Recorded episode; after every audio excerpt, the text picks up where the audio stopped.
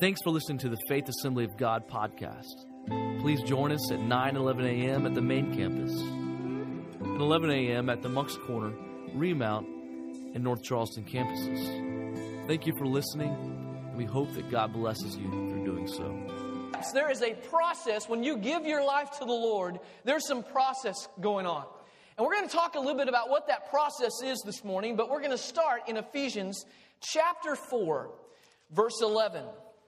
And it says this It was he who gave some to be apostles, some to be prophets, some to be evangelists, and some to be pastors and teachers to prepare God's people for works of service so that the body of Christ may be built up until we all reach unity in the faith and in the knowledge of the Son of God and become, I like this word, mature. Everybody say mature.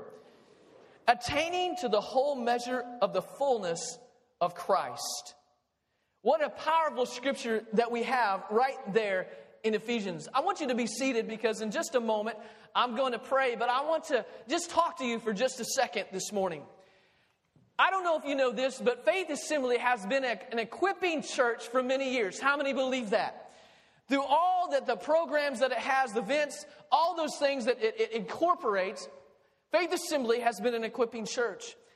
And many of you know that we have had Faith Christian School over here as an equipping entity that equips what? Children, youth, whatever it may be, from K4 to, to 12th grade and having a school. And it, has been incredible. It, it, what it does is it projects a, a, biblical worldview, and maybe even some of you here this morning uh, attended that school or maybe teach at that school. But it is a great thing for 25 years. And give God a big hand for that. That's incredible, right? 25 years. I'm excited. You know what? I love announcements. How many ever gets those baby announcements in the mail? And, and then, like, mom and dad, they're so excited about giving an announcement. And I have just an incredible announcement for Faith Assembly of God this, this year, even this morning. That what we're going to be doing this year is planting right here on our campus, Accelerate Ministry, listen to this, college. That we're bringing a college right here to Faith Assembly of God. For ministry to equip ministers for the work of ministry. I mean, this year we've had all those campuses planted, and there's many people who need, uh, you know, we just need a lot of work with uh, filling what children's positions and, and youth and all those things, just being involved in Bible. But I'm excited that we get to do that here, to, here today and announce that. And I want you to watch a little video that we have. It's from the School of Urban Missions. That's what it's from. That's what we're going to be a part of, is the School of Urban Missions. So I want you to take a look at the video and uh, it's going to explain a little bit more. All right, isn't that exciting? Accelerate Ministry College, School of Urban Missions. Listen, we have a great guest here today. His name is Dave Wallace. He's with the School of Urban Missions. And Dave, come on up. Um, I want you to uh, let him share just a little bit about what is going on in the School of Urban Missions. Yeah, let's get you a mic, man. Hold on just a second.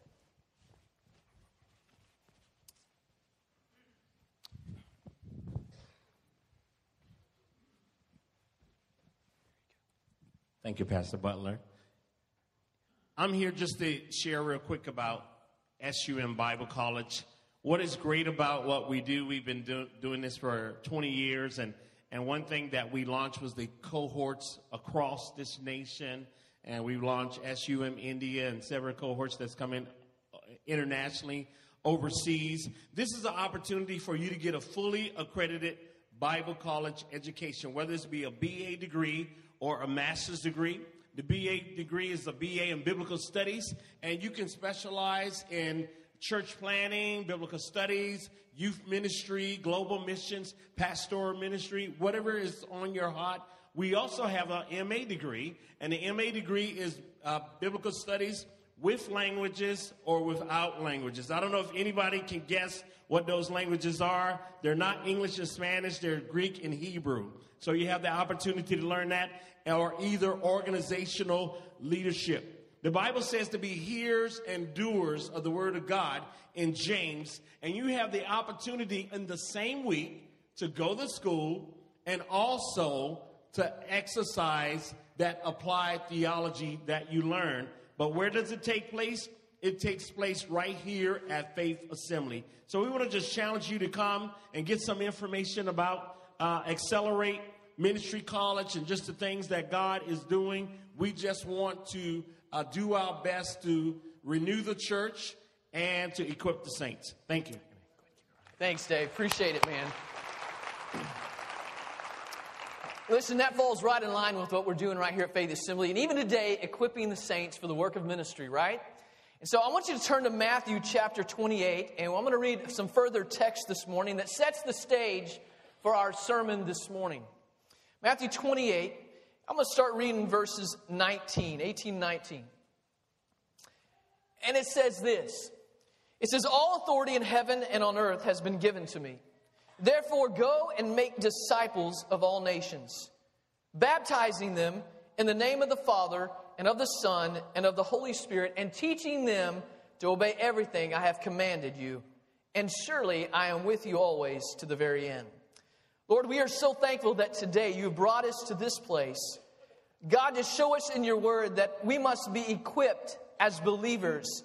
And once we are equipped, God, we must go and obey your word.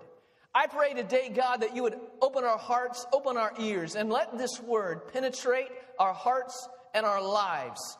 Not so that we can know something, but God, that we can apply it to our lives and live it out. In Jesus' name we pray. And everybody said, Amen. Here, here's a mediocre Christian. He, this is one that comes in on Sunday morning and, and loves Pastor Laurel as he's singing the music and, and occasionally kind of gets into it, begins to tap the foot a little bit. You know what I'm saying? And if you're really good and you're really on beat, you begin to tap the pew in front of you. Everybody with me? Now, an excellent Christian uh, comes it at a different way. He, he's like Psalms 1, 104. I will enter his gates with thanksgiving in my life. I will enter his courts with praise. You see the difference? We had about four yells. That's good. Excellent. But there's a little difference in, in what God wants us to do, what he calls us to uh, here's a mediocre Christian worships only when they feel like it. And you know what? Often criticizes those who may worship. But a true worshiper, like John says, worships what? In spirit and in truth. A big difference. A mediocre Christian prays, reads the Bible just enough to um, satisfy his own conscience and, and not really enough to become more like Christ. But you know what the Word of God says? An excellent Christian prays without ceasing. The Word is, is living and active in their life and understands that the Word is living and active.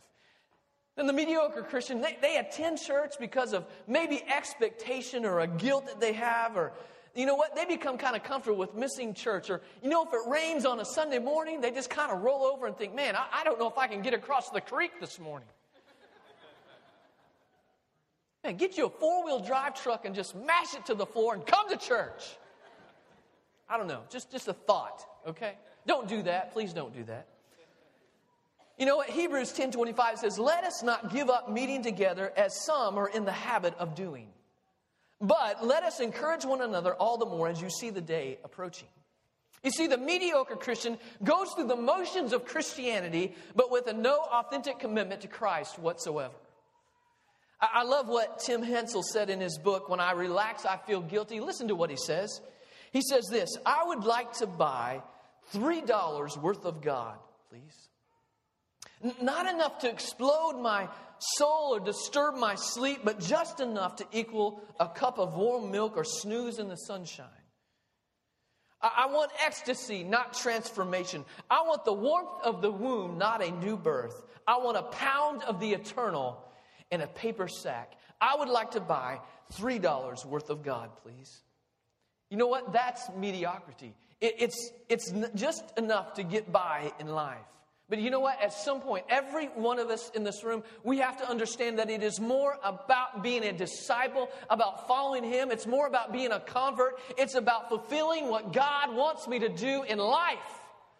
And He calls me to those things. And I've got to act upon that. Let me introduce you to, in the Bible, about, He's a man of excellence. You may remember him because he, I think he is famous for being thrown into the, the lion dens.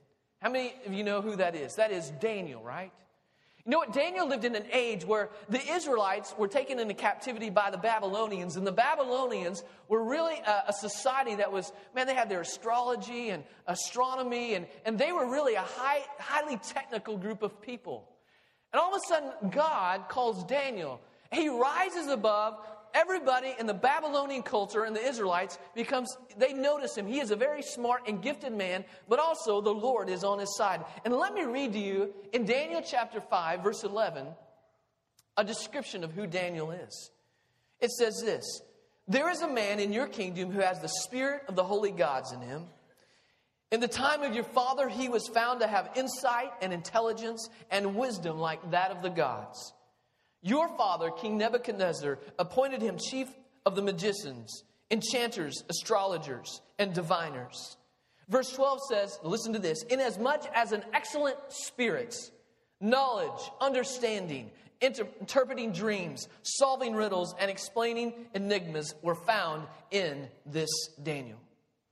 And Daniel was put in charge of the secular people of that day. What an incredible accomplishment in his life.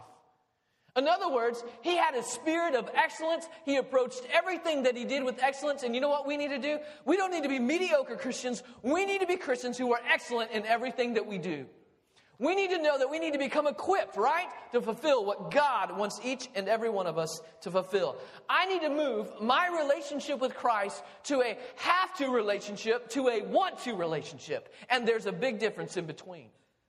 Now, I, I wanted, how are we going to do this? Well, if you want to be fully equipped for service, you need to do a few things. We're going to talk about it this morning. Number one, I, I, we need to do this. We need to discover discipleship. What is discipleship? Well, let me give you just a very quick, brief definition. It is someone who has an ongoing personal relationship with a teacher, whose life is a pattern to be imitated. The habits, the speech, the personality, the behavior, reactions, the attitudes of disciplines are patterned after the teacher. And you'll even see this in Luke chapter 6. Everyone who is fully trained will be like his teacher. That's what Jesus did with his disciples. They followed him, they acted like him, they wanted to be like he was, and he trained them in such a manner. Now, we know what discipleship is, but what is the goal of the church? Well, simply the goal of the church, the goal of Faith Assembly of God, is to produce disciples. But it goes further than that. We want to produce disciples, and then those disciples who produce other disciples, who produce other disciples, who produce other disciples. You get the picture? That's what we have been called to in living our life out. So the mature believer, while following the example of Christ, is continually seeking to lead others along the same path. But in the church, here's what's happened. We are experiencing incredible frustration. And I don't mean necessarily Faith Assembly of God. What I do mean is the church in general. Why is that? Because those people who are claiming to be Christians, their belief is not matching up to their actions. Right? This is where it gets real quiet. And we've got to make sure that our belief is matching our actions in life. David Kinnaman writes in his book, Unchristian, listen to this. In virtually every study we conduct, representing thousands of interviews every year, born again Christians fail to display much attitudinal or behavioral evidence of transformed lives. For instance, Based on a study released in 2007, we found that most of the lifestyle activities of so called born again Christians were statistically equivalent to those of non born agains. And when asked to identify their activities over the last 30 days, born again believers were just as likely to bet or gamble, to visit a pornographic website, to take something that they did not belong to them, to consult a medium or a psychic, to physically fight or abuse someone, to have consumed enough alcohol. You get the picture? That's what they're saying. It's, it's alarming to know that we have strayed so far from what I believe is a biblical expectation of Christian behavior. We, we have been intimidated into accepting a watered down version of holiness, and that does not cut it, what I think, with Jesus Christ. Amen? It is unacceptable for converts to become either aborted believers or mediocre Christians. What is sad is that we can't keep birthing babies and leaving them on the doorstep for no one to take care of. We as the church have got to recognize there are new believers, there's disciples, and we need to take action. And that requires actions of two people those who are saved to say, you know what, I want to learn and grow in the Lord. And then those who are already saved, pouring into the lives of those who are already saved. That's what it's going to take. That is discipleship at its greatest. You see, we have often placed the emphasis of the Great Commission on going, which is good and rightly so. That's what it's talking about. However, the Greek participles, going, baptizing, and teaching, are all subordinate to the action of the main verb in this passage. The command to what? Make disciples. And the Gospels reveal that Jesus was very specific in his expectation of disciples. He commanded the disciples to make disciples. And so he expected a few things, and I think that one of the things that he expected is that you needed to be committed. You need to be committed in what you're doing. And I'm not talking about a, a commitment to convenience. I'm not talking about a commitment to uh, uh, compliance or, or conformity. I'm not talking about one of those half hearted commitments that just says, you know what, I'm going to do that when I feel like it. I'm talking about that Christ lives in me. And I feel the power of that, and I know that. And then Luke says this and whoever does not carry their cross and follow me can't be my disciple. That speaks of commitment. I've got to be committed. We learn in groups, we serve in teams, we worship as a family, but listen to this. But we can only be discipled as individuals and want to be discipled. Next one is consistency. Man, I love that word consistency. Listen to John chapter 15, 7 and 8. It says, If you remain in me and my words remain in you, ask whatever you wish and it'll be done for you. This is to my Father's glory that you bear much fruit showing yourselves to be my disciples. Consistency. You know, consistency is a very powerful word. Can you imagine if we planted commitment and consistency on a regular basis in marriages? Man, marriages would change. Now, you say, what do you mean about consistency? Let me give you an example. I remember first being married. I remember the first week of being married. The toilet seat's up, you need to put it down. How many guys are with me this morning? Okay, so you put it down. Did you know that in one month's time, you know what I was doing every time? I was putting the lid down, baby. And all of a sudden, what happened is I began to be consistent in what I was doing, right? Moms, how about your kids at home? They're, I mean, the boy is 14, 15 years of old. Make sure that you put deodorant on your body because you stink. And you have to tell him that over and over and over. Pick up your clothes. I mean, do I have to tell you every time to pick up your socks off the floor? Consistency. I mean, can you imagine if consistency came into your home and just blasted your home and commitment, your kids were committed? It would change your world, wouldn't it? Well, guess what? When we give our lives to Jesus Christ, commitment and consistency will change your world. You just have to be committed, be consistent. And the last thing is character. John 13, 34 through 35. A new command I give you love one another as I have loved you. So you must love one another. By this, everyone will know that you are my, here's this word again, disciples, if you love one another. You know what I believe? I believe, I believe this. Living life without discipleship is having this great, brand new boat at your house Man, you look at it every day, it's, it's nice and shiny, it looks great, but it never gets in the water. That's what disciple that's what it's like giving your life to the Lord and saying, Lord, I want to be a Christian, but never doing anything about it. It's like having a boat. All that potential, but it's not going anywhere. That's why I have to what? Discover discipleship in my life. How do you do that at Faith Assembly? Let me just share a few quick things. Uh, some of you ladies are involved in sisterhood on Tuesday mornings, right? Yeah. Uh, did you know last Tuesday they had 80 ladies show up for uh, Tuesday morning uh, sisterhood? Being discipled. Wednesday night, they meet right here at 7 o'clock, right there in the back. They are discipled in the things of the Lord. They break out into small groups. They go through studies, and, and different teachers teach, and, and, and it's an incredible thing. Men's fraternity for the guys. Yeah. On Tuesday morning, 5.30 in the morning. Come in your PJs. Just make sure you get a cup of coffee, right? I mean, just come however you want.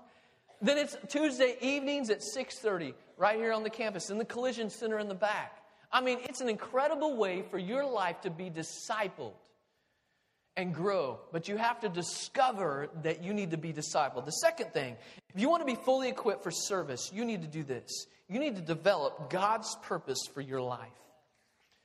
And you know what? A lot of times when you think, you know what, I need to discover God's purpose for my life, one of the things that we think of is this is we think that, that, God can't use me because of all the things that I have done in life, whether it be difficult things or just bad things that have happened, or maybe you're the cause of this thing. But let me tell you, you need to understand your past experiences if you want to find God's purpose for your life.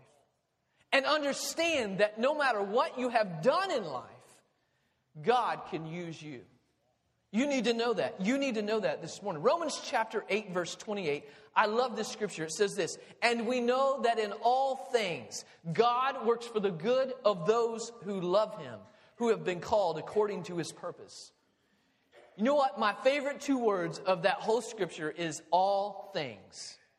Because no matter what you've done, the good things, the ordinary things, the bad things, God can still use your life. Now, I, this happened to me this week, but how, how many has ever lost your keys before? Did you know that your past often holds the key to unlock your future? And let me explain it like this. This week, I, I hardly ever lose my keys. And this week, I, I, I, was leaving church and I couldn't remember where I'd put my keys. I'm like, I looked all over. I traced every step. I went everywhere and I just could not figure out where I left my keys. And that just bugs me to death. How many are with me? I mean, you lose something like that, it just, it just it, it's on my mind the whole time. I've got to find those keys. And so I began to think about my day, and I remembered that I'd gone to a restaurant. And I thought, you know what? I'll call up there. So I called up there and said, hey, do you have any lost keys there? And they were like, uh, they didn't speak very good English, so I was a little worried at that point. They said, uh, no. I said, okay. Well, I got to thinking a little later. I went through everything again. I thought, you know what? I better stop by and just see. I stopped by the restaurant. I looked to my right and said, hey, do you have any keys? And over there were my keys. And how many knows when you find something like that, it is a huge relief. All of a sudden, I found it. It's good. How many of you have a whole bag of keys at your house that you have no idea what they're used for, but you collect them? You got 30 keys in this bag. I've got one in my office, just keys, truck keys, old, old car keys, just keys to open things, and, and all those. It's just packed full of keys. Think about this. In the shelf of your life, in your heart, is a key that could unlock God's purpose for your life. That could be hidden away. You have no idea what it is, but in your life and in your heart, you know what? It's going to open something. And you know what? My prayer this morning, as we discover discipleship, as we find God's purpose for our life, that we come across the key this morning that unlocks something in your life, and you want to be more than what you're being right now. And God uses what? Those past experiences to unleash and unlock something in your life. You know what? It happened to David. David, as a young boy, we know him as King David, as a young boy, he, he fought a lion. He was a shepherd boy watching these sheep, and all of a sudden a lion came up, and God helped him, what? Take out a lion. And let me tell you something there were no guns back in his day, just to let you know that. He did it barehanded. A bear one time came into his area, and guess what? He wiped it out and he took it. But you know what? That experience helped him because one day, as you and I know, he was going to meet Goliath. And because of his past experiences, it helped him understand, you know what? I've killed a lion, I've killed a bear, and I know that God is going to help me kill Goliath. And that's exactly what happened. He killed Goliath. But you know what? I, I bet that when he was wrestling that lion, he didn't think, man, this is an incredible experience that I believe God's going to use someday. Probably didn't happen that way, did it? But God did use it. And he did great things out of it. Next one is this we need to find your spiritual gift. If you're going to develop God's purpose in your life, we need to find your spiritual gift. Just as past experiences are a part of your life, God has planted spiritual gifts in you. Turn to Romans chapter 12 real quick. Romans chapter 12. We're going to start in verse 6. And I'm, I'm going to give you some gifts, spiritual gifts that God talks about in His Word. A spiritual gift is God given, which enables a believer to effectively serve the body of Christ. That's what a spiritual gift is for. And you can go to 1 Corinthians and find some of those spiritual gifts. You can go to Ephesians that we read earlier today, and you find some of the ministry gifts. And, and 1 Corinthians have some of the revelation gifts. And I'm going to read some more gifts right now in Romans chapter 12, verse 6. And it says this We have different gifts according to the grace given us. If a man's gift is prophesying, let him use it in proportion to his faith. If it is serving, let him serve. If it is teaching, let him teach. If it is encouraging, let him encourage. If it is contributing to the needs of others, let him give generously. If it is leadership, let him govern diligently. And if it is showing mercy, let him do it cheerfully. Now, I want you to think of it in this way. I, I want to kind of tell you a story, and, and let me set it up by saying this. I remember years and years ago, uh, one of the, after a Sunday morning service or a Sunday night service, as a youth, we would all go to the local Pizza Hut and just hang out. How many ever did that after church? Maybe you some doing that today. You're like, yeah, hurry so I can get to the restaurant, please.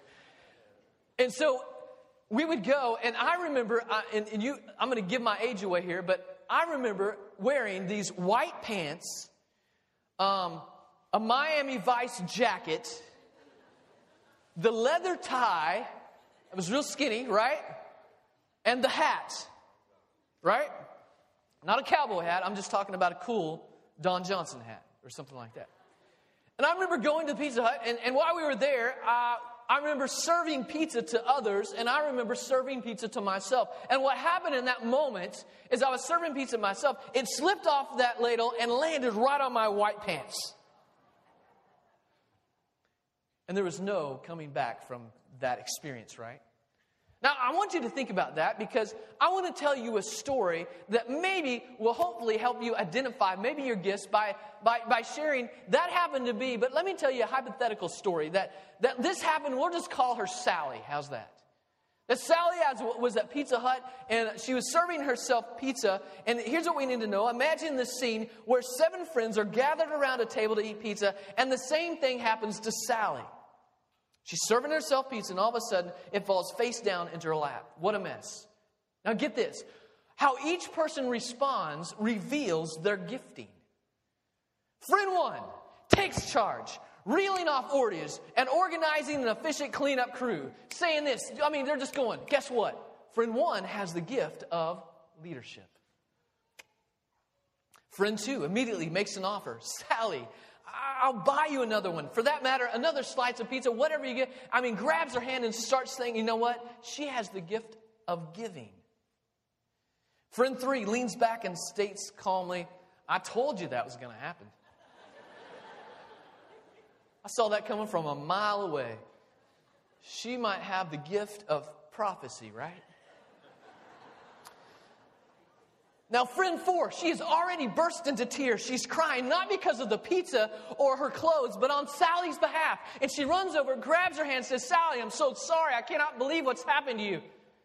She has the gift of mercy. Can you see it? Well, friend five, on the other hand, shocks everyone when she laughs. Then she drops a slice of pizza on her own lap, and soon everyone is laughing, and all of a sudden the focus is taken off what um, Sally, and all the focus is on her, and she has the gift of encouragement.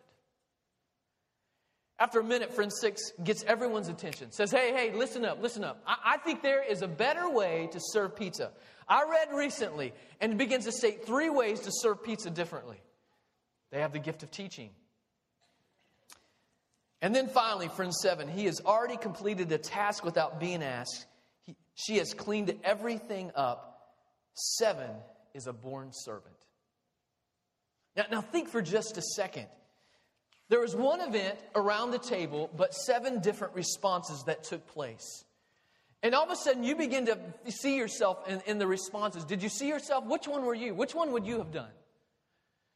And you begin to see that, you know what, God has gifted each and every one of us in a special way.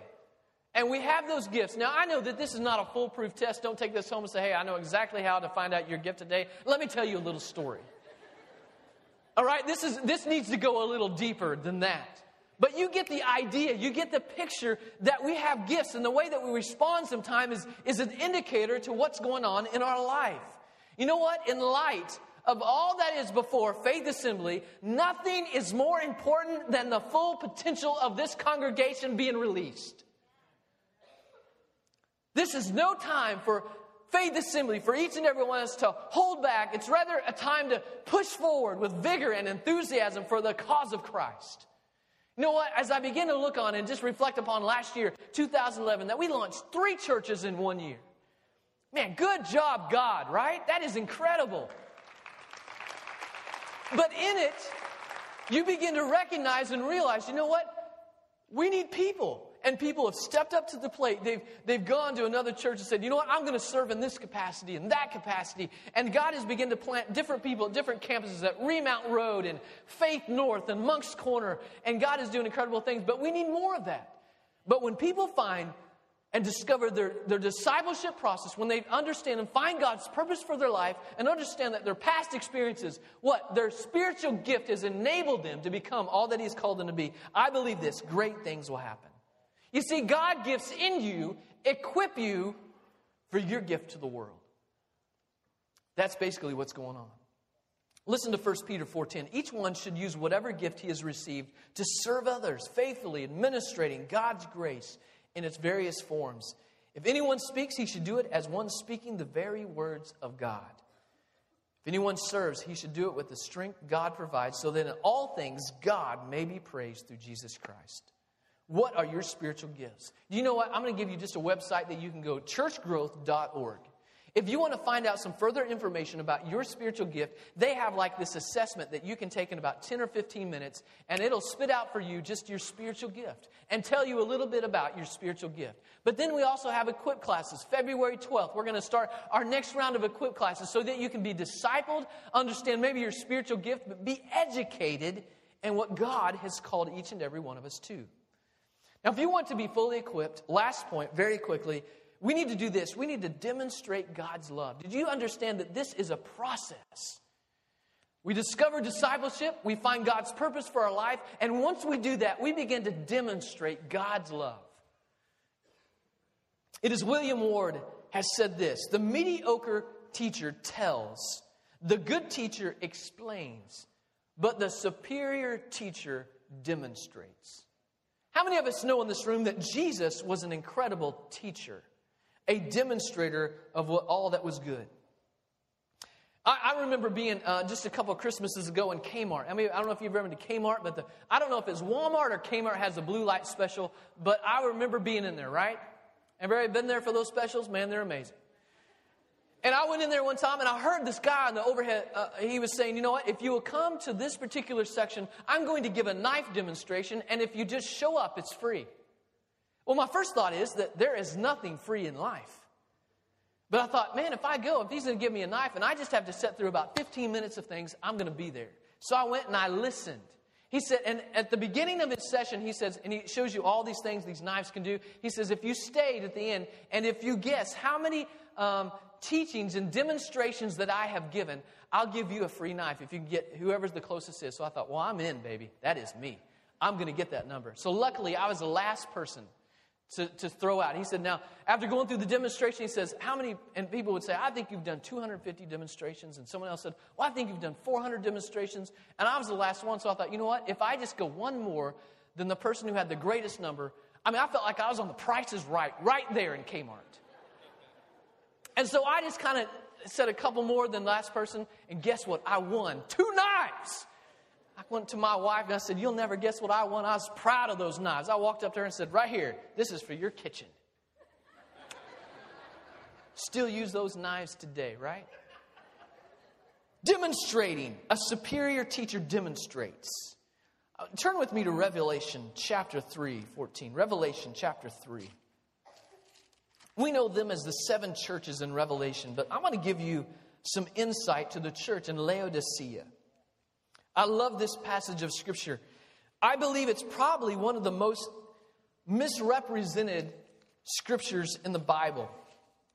I've heard a ton of sermons on this scripture, but I think there is a deeper meaning to what's going on. And let me read this to you real quick. And, and uh, I'm going to skip down just a little bit, and I'm going to read in verse 14 and 16. It says this These are the words of the Amen and faithful and true witnesses, the ruler of God's creation. I know your deeds, that you are neither cold nor hot. I wish you were either one or the other. So, because you are lukewarm, neither hot nor cold, I'm about to spit you out of my mouth. Mm. And I don't know if, if you've heard this, but in Laodicea, it is located in what we call the Lycus River Valley in southwest Turkey. It's part of the Roman Empire there. And a key to understanding the scripture is to understand the geographical context in which he was saying and communicating in Revelation.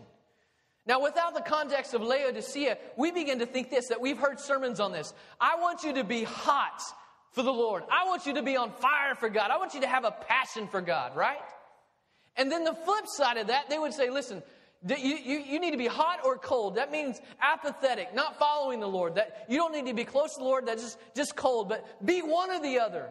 But that doesn't line up with Scripture. Why? Because God does not wish that none should perish, but everybody come into relationship with Jesus Christ. So it's not the hot, passionate for Christ, cold, I'm, I'm not going to live for him.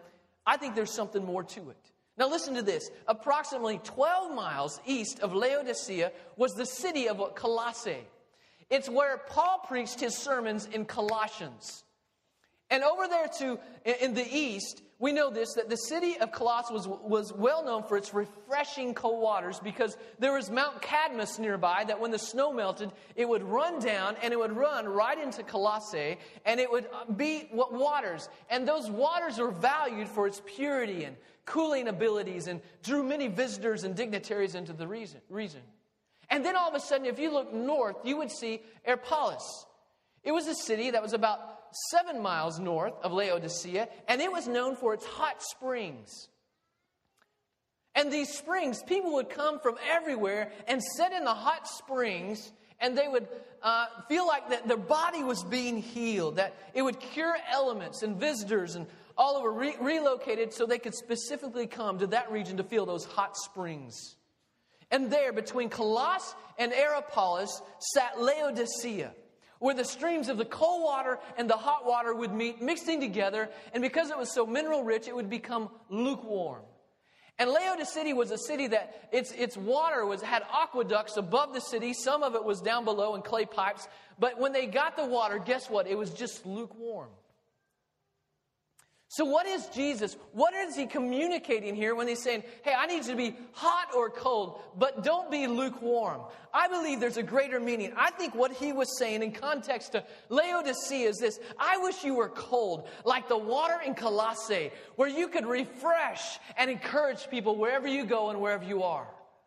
I wish you that you were hot. I wish that you would bring healing to people, restoration to people, comfort to people who are suffering in life. But here's what I don't want you to be I don't want you to be lukewarm. Now that's a totally different picture because God has called each and every one of us what? To be cold and hot, right? To be refreshing to people, to be healing to people, to bring comfort to people. Why? We need to demonstrate who God has made us to be. And all of a sudden, we begin to understand that it was Jesus himself who did that exact same thing. Jesus lived as a common man among common men. He lived where they lived, where the fishermen, the tax collectors, the shepherds, the street vendors. He loved them all. The outcasts of every kind, the untouchables, the lepers, the lunatics, the Samaritans, street people, and women taken in adultery.